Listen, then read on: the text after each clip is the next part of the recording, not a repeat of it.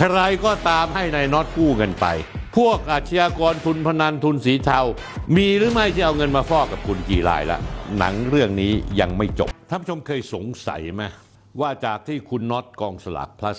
บอกว่าตัวเองซื้อหวยงวดละ 13-14 ล้านใบอันนี้คือคำพูดคุณน็อตเองนะ ไม่ได้มีใครมโนให้นะ คุณน็อตก็เป็นคนพูดเอง ถ้าตีเป็นเงินแล้วเนี่ย 13-14 ล้านใบเนี่ยประมาณ 1,300 ล้านถึง 1,400 ล้านบาท ซึ่งถ้าวิธีการบริหารเงินในการไล่ซื้อสลากในแต่ละงวดแต่ละเดือน เป็นอย่างที่น็อตเขาว่าจริง ว่าเขาหมุนเงินเนี่ยสองรอบ เพราะฉะนั้นอย่างน้อยเขาต้องมี 600ถึง700 ล้านบาทในรอบในรอบแรกในการซื้อสลากมา เอาเงินสดที่ขายลูกค้าที่มาซื้อสลากอีกรอบหนึ่งภายในด้านสี่ห้าวัน ที่ลูกค้ารุมเข้ามาแย่งซื้อสลากบนแพลตฟอร์มกองสลาก plus ในราคาราคาร้อยกว่าบาท ก็ถามว่าเงิน 600 ล้านบาท 700 ล้านบาทเนี่ยคุณน็อตเอามาจากไหน น็อตพันธวัฒน์เมื่อวันที่ 5 มกราคม 2565 ให้สัมภาษณ์รายการเจาะลึกทั่วไทยของคุณดนัยเอกมหาสวัสดิ์ทางช่องช่อง 9 เขาบอกว่าเงินที่ผมเอามาทำธุรกิจทั้งหมดเป็นเงินกู้ยืมมา กู้ยืมมาเลยนะเขาบอกทั้งหมดเลยนะ มีนายทุนให้ผมกู้ เมื่อก่อนมีอยู่สองรายใหญ่จำนวนสองคน แต่ปัจจุบันเป็นรายย่อยทั่ว ๆ ไป ผมประกาศผ่าน Facebook และเข้ามาลงทุนกับผมให้ผมกู้ เงินที่เข้ามาก้อนใหญ่แล้วมันก็ออกไปทุกเดือนเป็นดอกเบี้ย ดอกเบี้ยออกไปทุกเดือน แต่เงินต้นยังอยู่พอครบสัญญาผมก็คือเงินต้นทั้งก้อน จากคำพูดของนายพันธวัฒน์หรือน็อตกองสลาก plus เนี่ยข้อแรกคือเงินที่นายน็อตเอามาลงทุนกว้านซื้อสลากกินแบ่ง เพื่อมาสแกนลงแพลตฟอร์มตัวเองนั้น เป็นเงินกู้ยืมคนอื่นทั้งหมดท่านผู้ชมครับจำตรงนี้ไว้นะฮะเขาพูดเองเป็นเงินกู้ยืมทั้งหมด ไม่มีเงินของตัวเองเลยท่านผู้ชมครับ นี่เพิ่งเริ่มต้นนะครับ เดี๋ยวตามผมมา ก่อนหน้านั้นหนึ่งวันคือวันพุธที่ 4 มกราคม ก่อนที่จะให้สัมภาษณ์คุณตนัยเอกมาสวัสดิ์ในวันที่ 5 ก่อนหน้านั้นหนึ่งวันน็อตให้สัมภาษณ์คุณอันภูวนาถคุณผลินในรายการเคลียร์ชัดๆน็อตกองสลาก plus ทางช่อง Workpoint ระบุว่าเงินทุนตรงนี้ตนไม่สามารถไปกู้กับธนาคารได้ทำให้ต้องกู้ยืมคนอื่นมา ผ่านสัญญาเงินกู้ที่อ้างว่าทำอย่างถูกต้องตามกฎหมาย และมีหลักฐานทุกชิ้น พร้อมกันนั้นน็อตยังได้ตอบถึงข้อสงสัยอีกข้อว่าเงินกู้ดังกล่าวไม่ใช่เงินกู้นอกระบบ เพราะเป็นเงินกู้ที่ลงบัญชีไว้ถูกต้องทุกอย่าง และคิดดอกเบี้ยตามที่กฎหมายกำหนดคือ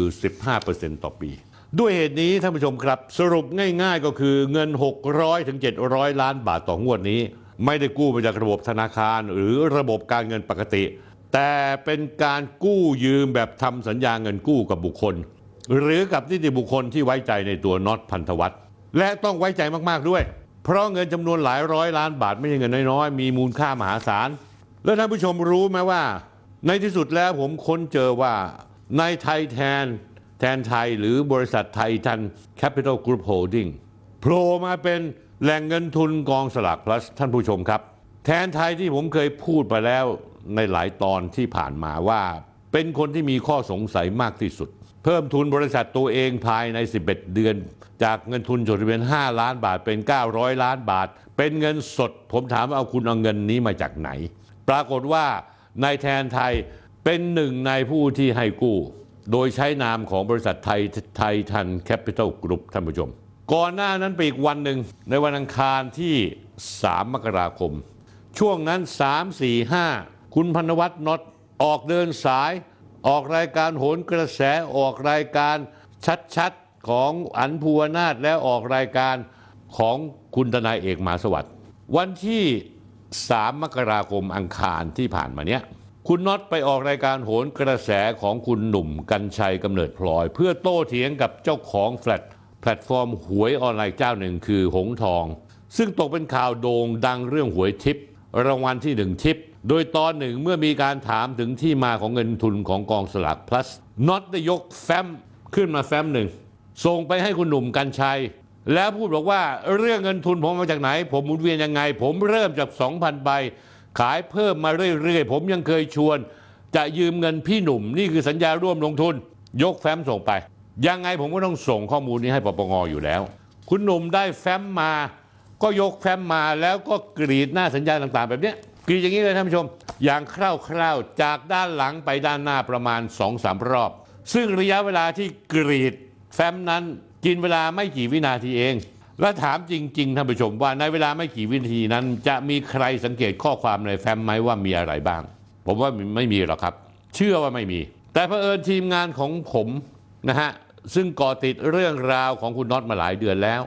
ร้ายกาจมาก จับภาพข้อความสัญญาที่ร่วมลงทุนน่าสนใจได้บางส่วนท่านผู้ชมฉบับแรกผมเอาภาพขึ้นให้ดู เป็นสัญญาร่วมลงทุนระหว่างนายนัทพลคงสุวรรณกับบริษัทลอตเตอรี่ออนไลน์จำกัด หรือกองสลากพลัสฉบับแรก แล้วคุณนัทพลนี่คือใครล่ะ ผมค้นไปว่าคุณนัทพลคงสุวรรณชื่อเล่นชื่อโน้ตปัจจุบันเป็นนักธุรกิจมีตำแหน่งเป็นถึงประธานเจ้าที่บริหารหรือ CEO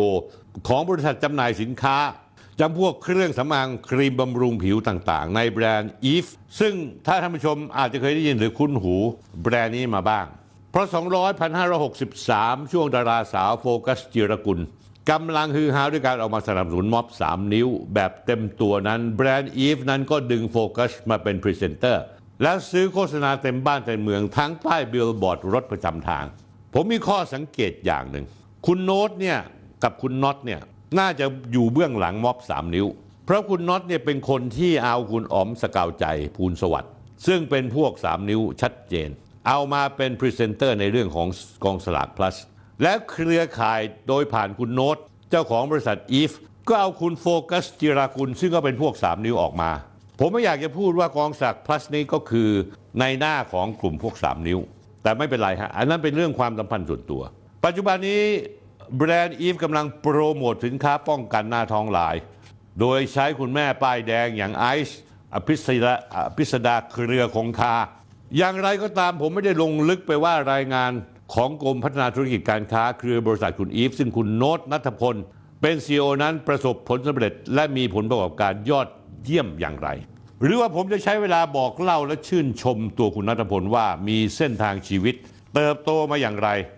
จากพ่อค้าลูกชิ้นปลาทอดถุงละ 20 บาท มาเป็นพ่อค้าตลาดนัดขายเสื้อผ้าที่ตลาดข้างตึกทรู วันนี้ร่ำรวยเป็นนักธุรกิจใหญ่ สามารถปล่อยกู้เงินของตัวเองให้กับบริษัทลอตเตอรี่ออนไลน์ของคุณน็อตกองสลากพัสซึ่งมียอดขายอ้างอิงว่า 18,000 ล้าน ไปดูสัญญาอีกตัวหนึ่งท่านผู้ชมครับ ไม่มีใครมีในประเทศไทย มีทีมงานคุยทุกเรื่องส่วนที่เท่านั้นที่มี ก็เลยเอามาเปิดให้ดู เป็นสัญญาร่วมลงทุนและค้ำประกัน สัญญานี้แตกต่างจากสัญญาคุณนัทพล เพราะว่ามีคำว่าค้ำประกันเพิ่มมาด้วย ระหว่างบริษัทไททันแคปปิตอลกรุ๊ปโฮลดิ้งจำกัด กับบริษัทลอตเตอรี่ออนไลน์จำกัด อย่างที่ผมเรียนให้ทราบว่าบริษัทไททันเป็นบริษัทที่มีปัญหามาก ผมเคยถามว่าอธิบดีกรมสรรพากรคุณนั่งสบายดีอยู่แล้ว แล้วลูกน้องคุณน่ะนั่งสบายดีอยู่แล้ว ทีเวลาร้านขายก๋วยเตี๋ยวนี่ยคุณไปนั่งนับชามเขาแล้วเหมาเขาต้องจ่ายภาษีตามชามที่คุณนับ แต่กับบริษัทอย่างเช่นไทยทันอย่างเงี้ยเพิ่มทุนจดทะเบียนจาก 5 ล้านบาทเป็น 900 ล้านบาทในเวลา 11 เดือน คุณไม่สงสัยบ้างเลยหรือว่า เงินนี้มาจากไหน เสียภาษีถูกต้องหรือเปล่า ที่มาที่ไปของเงินนั้น คุณต้องตามไปเก็บภาษีสิครับ คุณแทนไทยนรงค์กูลเจ้าของบริษัทไทยทันโฮลดิ้งกรุ๊ปอายุ 26 ปีเอง 2 ปีที่แล้ว 2563 เคยถูกจับข้อหาเปิดเว็บพนันฟุตบอลที่มีเงินหมุนเวียนเป็นหมื่นล้าน แต่หลุดคดีอย่างมีปาฏิหาริย์ทุกวันนี้ยังมีเงิน ร่ำรวยเป็นพันล้าน จนเอาเงินไปหว่านประมูลซื้อทะเบียนรถเลขสวยได้ในราคา 45 ล้านบาทได้ไง คุณแทนไทยเป็นคนที่ต้องตั้งข้อสงสัยเอาไว้เลยว่า ร่ำรวยมาได้ยังไงท่านผู้ชมครับ ถ้าท่านผู้ชมเอาเงิน 45 ล้านบาท ไปประมูลทะเบียนรถ เป็นไม่ได้ไหมท่านผู้ชมต้องมีเงินมากกว่า 45 ล้านบาท อย่างน้อยที่สุด 20-30 เท่า ก็คือพันกว่าล้านบาท หรือ 50 เท่า 2,000 กว่าล้านบาท เหมือนคนคนหนึ่งอะถ้ากัดฟันจะซื้อตัดสินใจจะซื้อเฟอร์รารี่คันละ 35 ล้านบาทคำถามมีอยู่ว่าทำไมถึงซื้อรถราคา 35 ล้านบาทได้ แสดงว่าตัวเองต้องมีเงินเป็นพันล้าน ถึงสามารถจะเจียดเงิน 35 ล้านบาทมาซื้อได้ท่านผู้ชมครับ นี่คือข้อแตกต่างกัน ถ้าไปสังเกตว่าเศรษฐีหรือคนที่ตระกูลร่ำรวยมีเงิน หรือมีธุรกิจที่ถูกต้อง หรือเจ้าของบริษัททรูหรืออย่างคุณสุภชัยคุณคุณคุณสุภชัยเจียวรานนท์ผมไม่เห็นท่านต้องไปซื้อเฟอร์รารี่เลยแม้เนี่ยท่านก็ใช้รถโฟกตู้คันหนึ่ง หรือลูกหลานท่านก็ใช้รถอย่างดีก็เบนซ์เพราะคนพวกนี้มีเงินมากแต่ใช้เงินเป็นและไม่อวดรวย คุณแทนไทยยังเป็นเจ้าของบริษัทไทยทัน อย่างที่ผมเรียนให้ทราบนะฮะเพิ่มทุนมาโดยที่เงิน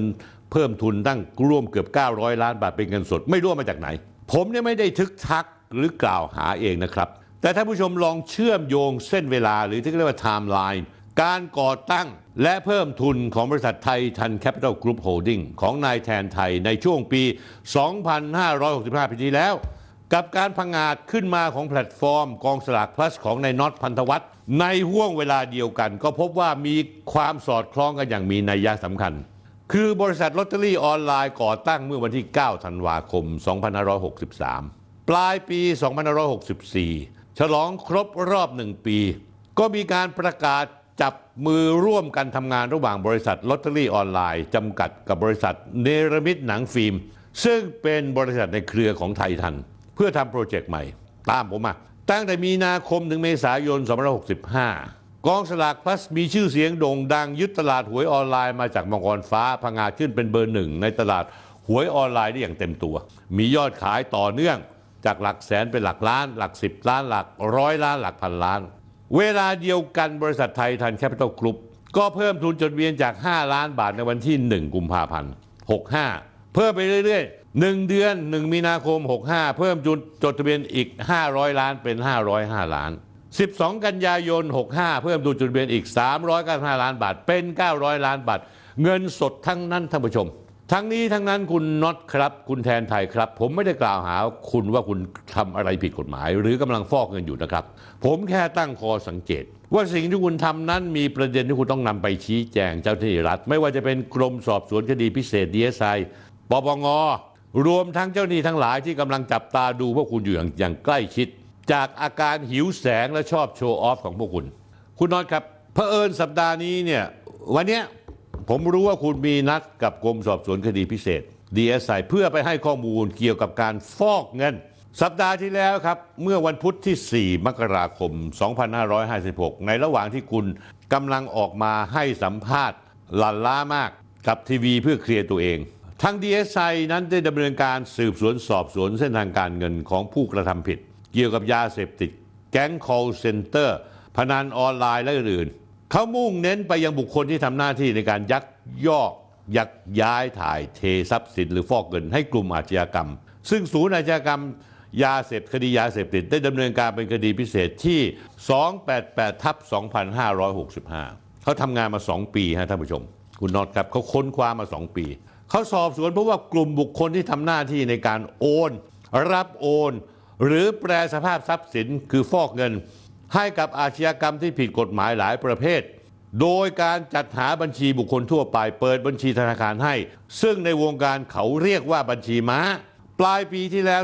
2565 วันที่ 10 ธันวาคม DSI นะฮะศูนย์คดียาเสพติดได้จับกลุ่มใครไหมท่านผู้ชม ผู้ต้องหาซึ่งเป็นหัวหน้าขบวนการรายสำคัญได้หนึ่งราย ออกหมายจับผู้ร่วมขบวนการไว้อีก 5 ราย เขาก็สืบสวนขยายผลปรากฏว่า ที่ผ่านมากลุ่มกระบวนการดังกล่าวทำหน้าที่เบิกถอนเงินสด และนำเข้าบัญชีให้บุคคลที่เกี่ยวข้องหลายราย เบิกถอนเงินสด เอาไปให้บุคคลผู้ที่เกี่ยวข้องท่านผู้ชมครับ เอาไปให้บุคคลที่เกี่ยวข้องหลายราย โดยหนึ่งในผู้รับเงินจากกลุ่มกระบวนการนี้ ชื่อคุณน็อตพันธวัฒน์คือผู้บริหารกิจการสลากกินแบ่งออนไลน์กองสลากพลัส โดยปรากฏหลักฐานการรับเงินจากกลุ่มขบวนการนี้จำนวนหลายสิบล้านบาท ซึ่งเขาถึงออกหมายเรียก วันนี้ 13 เนี่ย วันนี้ละเพื่อให้คุณน็อตไปชี้แจง ว่าให้คุณรับเงินมาได้ยังไง 42 ล้านบาทจากไอ้หมอนี่ คุณรู้จักเขาได้ยังไง แล้วเงินก้อนนี้มาทำอะไรท่านผู้ชมรู้ไหมว่า สัปดาห์ที่แล้วพอข่าวออกไปปั๊บคุณน็อตกองสลากพลัส ก็สะดุดหัวเกือบทิ่ม คุณน็อตแก้ตัวผ่านสื่อว่าดีเอสไอเรียกไปเป็นพยานคุณน็อตครับ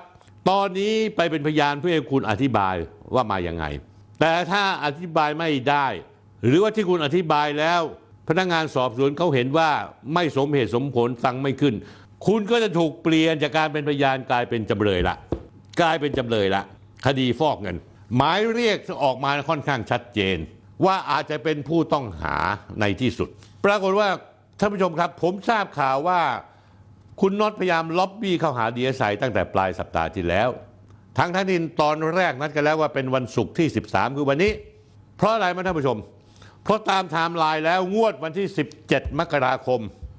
นะฮะ13 14 15 16 วันอังคาร คุณต้องหาทุนมาซื้อสลากตั้งแต่วันที่ 3 หรือ 4 มกราคม เนื่องจากคดีอยู่ในมือดีเอสไอ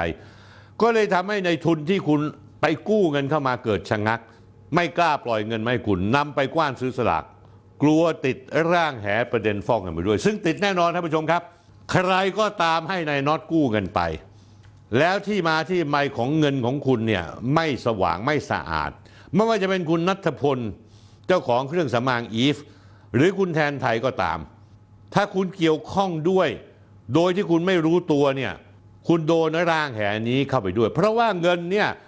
ถ้า 42 ล้านบาทออกมาแล้วเข้ามาหาคุณน็อตแล้วคุณสองคนก็ให้คุณน็อตกู้ด้วย เข้าข่ายสมรู้ร่วมคิด วันนั้นคุณน็อตอ้างว่าเนื่องจากสายงานลอตเตอรี่ราคาแพงไม่เกี่ยวกับเรื่องหมายเรียกของเดียไซคุณลงโพสต์เลยนะ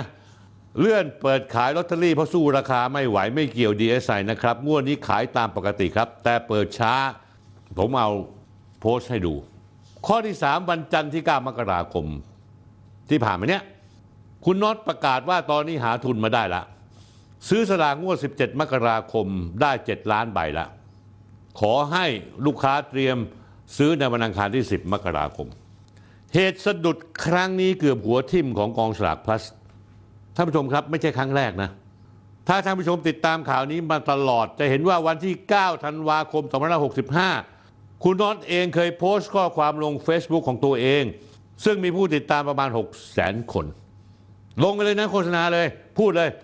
พูดอย่างนี้ มีนายทุนถอนทุนออกครับ ต้องการทุน 200 ล้าน ปันผล 1.25%ต่อเดือน 15%ต่อปี ปันผลทุกทุกเดือนสัญญา 1 ปี การโพสต์ระดมทุน 200 ล้านบาทอย่างกระทันหันดังกล่าวทำให้คนแปลกอกแปลกใจกับลูกค้า สาธารณชนเป็นจำนวนมาก เพราะคุณน็อต present ตัวเองตลอดเวลาว่าทำธุรกิจถูกกฎหมาย แต่เผอิญมีไลฟ์สไตล์ที่หรูหรา ร่ำรวยขับรถซุปเปอร์คาร์ เฟอร์รารี่ลัมโบกินีเบนลี่มอเตอร์ไซค์ก็ดูคาติ คันละหลายล้านบาท หรือหลายสิบล้านบาทไม่นับบ้านช่องห้องหับ นาฬิกาหรูยี่ห้อริชาร์ดมิลปาเต็กฟิลิปโรเล็กซ์ผมเอารูปให้ดูนะฮะ รวยจริง ๆ ท่านผู้ชมครับ ทีนี้ประเด็นการประกาศขอกู้เงิน 200 ล้านบาทดังกล่าว คุณน็อตอ้างว่าเพราะในทุนถอนทุนและเงินของบริษัทที่ทำกองสลากพลัสนั้นแยกกับเงิน และทรัพย์สินส่วนตัว ประเด็นครับท่านผู้ชม คุณน็อตครับ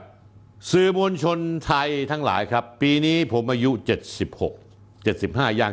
76 พอผมได้ยินได้คำฟังคำอธิบายอย่างนี้ท่านผู้ชมรู้ไหมาผม แทบจะหัวเราะตกเก้าอี้เลยคนโบราณเขาพูดยังไงเนี่ยผมจำได้หมด อาชญากรรมมักจะทิ้งร่องรอย ไม่ทางใดทางหนึ่ง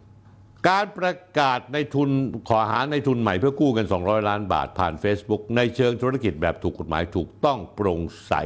เป็นเรื่องที่เป็นไปไม่ได้ มีแต่นักธุรกิจสีดำดำสีเทาเท่านั้นที่จะทำแบบนี้ เมื่อนำเรื่องของการประกาศหาในทุนกู้เงิน 200 ล้านดังกล่าวของน็อตกองสลากพลัสไปร้อยเรียงกับประเด็นที่ดีเอสไอบุกจับคนที่ทำหน้าที่ผ่านบัญชีม้า ไปยังบัญชีส่วนตัวคุณน็อต พันธวัฒน์เมื่อต้นเดือนธันวาคม 2565 ที่ผ่านมา ยิ่งไม่ต้องสงสัย แหล่งข้อมูลที่ผมได้มาก็คือว่าคนถูกจับชื่อนายสุทิน อายุ 48 ปีถูกจับแถวแถวปิ่นเกล้านายสุทินคือใครเป็นลูกน้องในเครือข่ายเจ้าของบ่อนผิดกฎหมายที่ได้รับฉายาว่าบ่อนลอยฟ้าจำนวนเงินที่โอนเข้าบัญชีส่วนตัวของน็อตพันธวัฒน์ไม่ได้เข้าบริษัทลอตเตอรี่ออนไลน์นะท่านผู้ชม เข้าบัญชีส่วนตัวคุณน็อตมีมูลค่า 42 ล้านบาท แต่เงินก้อนดังกล่าวเอาไปหมุนซื้อสลาก 3-4 รอบ จะใกล้เคียงกับเงิน 200 กว่าล้านบาทที่ประกาศระดมทุน ลงตัวกันเป๊ะๆ โดยเป็นการโอนผ่านแคชเชียร์เช็คเข้าบัญชีธนาคารกสิกรไทยของนายพันธวัฒน์นาควิสุทธ์ซึ่งเจ้าหน้าที่ได้อายัดบัญชีทั้งต้นทางและปลายทางไปหมดแล้วพอตรวจสอบไปเพิ่มเติมแล้วพบว่าการโอนเงินลักษณะนี้มีอยู่หลายครั้ง ซึ่งหากเงินที่ผิดกฎหมายหรือตรวจสอบที่มาที่ไปไม่ได้ ซึ่งคุณสุทินคงไม่สามารถอธิบายที่มาที่ไปของเงินได้ อย่างถูกต้องตามกฎหมาย คุณน็อตชี้แจงไม่ได้ จะเข้าข่ายตามมาตรา 5 ของพระราชบัญญัติป้องกันและปราบปรามการฟอกเงิน มาตรา 5 เนี่ยของพรบพระราชบัญญัติปปงต่อกรณีต่อครั้งหนึ่งนะท่านผู้ชม ถ้าโอนไป 3 ครั้งก็ 3 กรัมโอน 5 ครั้งก็ 5 กรัมโอน 10 ครั้งก็ 10 กรัม ครั้งหนึ่งโทษ1ถึง10 ปี ก็อาจจะลงโทษ 5 ปี แต่โอนสองครั้งก็โทษจำคุก 10 ปี เอา 5 คูณ 2 3 ครั้งก็คูณเพิ่มไปเรื่อยๆ เพราะฉะนั้นแล้วคุณน็อตครับ คุณเตรียมตัวแล้วลองไปไล่นับแล้วกันว่าในช่วง 2 ปีกว่าที่คุณทำกองสลากพลัสมา พวกอาชญากรทุนพนันทุนสีเทา มีหรือไม่ที่เอาเงินมาฟอกกับคุณกี่รายละ ถ้าผิดจริงเนี่ยคุณลองคิดดูแล้วคุณต้องติดคุกกี่ปี เตรียมรับนะครับ ยังไม่หมดคุณน็อตนี่แค่วิบากกรรมที่คุณต้องเผชิญในดอกแรกขารับ คือการรับฟอกเงินทุนจากธุรกิจสีเทา ซึ่งผมไม่รู้แต่ลักษณะมันเป็นข้อสงสัยสีดำทั้งหลาย ถ้าอธิบายไม่ได้จริง ๆ บัญชีธนาคารคุณก็จะทยอยถูกอายัดไปหมด เท่าที่ผมทราบมาทั้ง DSI ปปงตำรวจระบุตรงกันว่า นอกจากบัญชีคุณน็อตพันธวัฒน์และบริษัทลอตเตอรี่ออนไลน์แล้ว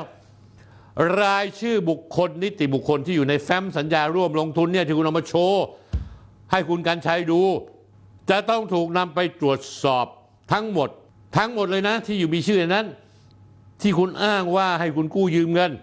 ตรวจสอบว่าบุคคลหรือนิติบุคคลที่ทำสัญญาคุณนั้น เอาเงินจากไหนมาให้คุณกู้ยืม และยังมีดอกที่สองคือขาออก หมายความว่าใครก็ตามที่ซื้อลอตเตอรี่ของคุณเอาเงินที่ไหนมาซื้อ คุณให้สัมภาษณ์เอาไว้ในรายการเจาะลึกทั่วไทยของคุณดนัยที่ MCOT เมื่อวันพฤหัสพฤหัสบดีที่ 5 มกราคม พูดว่าดีเอสไอเรียกคุณไปชี้แจงบัญชีว่า เคยมีลูกค้ากองสลากพลัส เคยซื้อลอตเตอรี่มากที่สุดถึง 50,000 ใบ คิดเป็นเงิน 5 ล้านบาท ในเชิงนักเลงในวงการฟอกเงิน ไอ้ห้าล้านบาทนี่คือตัวเลขไอ้ห้าล้านใบอาจจะเป็นตัวเลขทิป ก็คือถ้าเป็นอย่างนั้นจริงก็คือมีการฟ้องฟอกเงิน 5 ล้านบาท หลายเจ้าอาจจะฟอกที10 ล้านบาท 20ล้านบาทรวมๆกันเข้าไป จากข้อมูลที่คุณให้สัมภาษณ์คุณน็อตเมื่อตรวจสอบข้อมูลของดีเอสไอผมไม่อยากพูดว่าผมจับโกหกคุณได้หลายข้อ ข้อที่หนึ่งคุณใช้บัญชีส่วนตัวในการรับเงินจากในทุนสีเทา ผมต้องถือว่าเงินที่มาจากในสุทินนั้น บัญชีม้าคือเงินสีเทาข้อที่สองเรื่องสลาก 5 ล้านบาท คุณไม่รู้ได้ยังไงว่าลูกค้ารายใหญ่มาก ซื้อสลาก 5 0,000ฉบับนั้นเป็นใคร เป็นไปไม่ได้ท่านผู้ชมจำได้หรือเปล่า ผมเคยเล่าให้ฟังว่าหนึ่งในวิธีฟอกเงินของพวกข้าราชการนักการเมืองบางส่วน คือการขอซื้อรางวัลที่หนึ่งต่อจากคนที่ดูรางวัลที่หนึ่งจริง ๆ เพื่อฟอกเงินสีดำให้สะอาดบริสุทธิ์นำไปชี้แจง ตรวจสอบได้ เพราะฉะนั้นแล้วในส่วนของขาออกคือคนที่ซื้อลอตเตอรี่ออนไลน์กองสลากพลัสในช่วงสองปีที่ผ่านมาเนี้ยในช่วงสองปีมาที่บอกคุณยอดขายคุณเยอะเหลือเกิน มีคนมาซื้อสลาก โดยเฉพาะรายใหญ่ๆท่านผู้ชมครับ DSI นะฮะหรือเจ้าหน้าที่ปปงต้องตรวจสอบว่าเป็นใคร เอาเงินที่ไหนมาซื้อสลาก ถูกรางวัลจริงหรือไม่ เอาเงินที่มาซื้อสลากที่ถูกรางวัลกับแพลตฟอร์มคุณน็อตเพื่อฟอกเงินหรือเปล่า ที่ผมพูดมานี่แค่น้ำจิ้มเท่านั้นเท่าที่ผมทราบจากการตรวจสอบดูราชการทั้งหลาย คุณน็อตครับ คุณกำลังจะโดนคดีอื่น ๆ ตามมาอีกเป็นพรวน ไม่ว่าจะเป็น DSI สอบแหล่งที่มาของเงิน อาจจะอยู่ในกระบวนการฟอกเงินข้อหาจัดให้มีการพนัน ผมรู้ว่าสมรกรกำลังจัดทีมตรวจสอบภาษีบุคคลธรรมดา เพราะคุณน็อตใช้บัญชีส่วนตัวรับเงินจากผู้อื่น ไม่ใช่บัญชีบริษัทสมรกรจะถามว่าเฮ้ยคุณรับเงินมา42ล้านนี่หลักฐานอยู่แล้ว คุณเสียภาษีหรือเปล่าสำนักงานกรรมการคุ้มครองผู้บริโภคสบคสคบได้ตั้งข้อหาขายสลากเกินราคาปปงและตำรวจสอบเส้นทางการฟอกเงินทั้งขาเข้าและขาออกคุณน็อตครับ ผมฟังคุณให้สัมภาษณ์อย่างห้าวหาญกล้าหาญ ผมไม่ได้กล่าวหาคุณ และผมคิดว่าถ้าคุณชี้แจงได้ สาธุก็เป็นประโยชน์กับคุณ มีหนำซ้ำแล้วเนี่ยเขาอาจจะถามต่อว่า เอ๊ะและไอ้ที่คุณซื้อเฟอร์รารี่ซื้อเบนลี่ ซื้อปอร์เช่ซื้อลัมโบกินีเนี่ยแล้วบ้านอีกเยอะแยะเนี่ยคุณเอาเงินที่ไหนมาซื้อ คุณน็อตครับ คุณเชื่อผมอย่าง ประสบการณ์ในชีวิตผม บอกว่าถ้าตามเส้นทางการเงินแล้ว อาชญากรจะหลบหนีไม่ได้เลยแม้แต่นิดเดียว คุณน็อตครับ ผมรู้ว่าเวลาศาลพิพากษาเนี่ยเขาพิพากษาเป็นกรรม ถ้าคุณผิดจริง ถ้าคุณผิดไป 20 กรรม 25 กรรม หรือ 30 กรรมในรอบ 2 ปีที่ผ่านมานี้ คุณก็เอา 3 ปี ผมว่าถ้าศาลจะพิพากษากรรมละ 3 ปี โทษ1ถึง10 ปี กรรมละ 3 ปีคุณต้องพูดถึง 90 ปีนะครับคุณน็อตไม่ใช่ไม่มีตัวอย่าง ไม่ใช่ไม่มีตัวอย่าง เสียโจ้ผู้กำกับถุงดำก็ทำมาแล้วแล้วโดนมาแล้ว อภิรักษ์โกธิก็ทำมาแล้วแล้วก็โดนมาแล้ว Forex 3D เพราะฉะนั้นแล้วเนี่ยนี่คือข้อมูลข้อเท็จจริง แล้วงานนี้ผมคิดว่าถึงเวลาแล้ว ที่สังคมไทยจะต้องระมัดระวัง การทำมาหากินถ้าทำอะไรที่มันไม่ผิดกฎหมาย อาจจะยากหน่อยกว่าจะรวยได้ขึ้นมา มันก็เลยเกิดคนที่อยากรวยเร็ว และพร้อมที่จะเสี่ยง และพร้อมที่จะเสี่ยง คุณน็อตคุณเป็นคนประเภทนี้หรือเปล่าผมไม่รู้ แต่รอดูต่อไปก็แล้วกันท่านผู้ชมครับ หนังเรื่องนี้ยังไม่จบ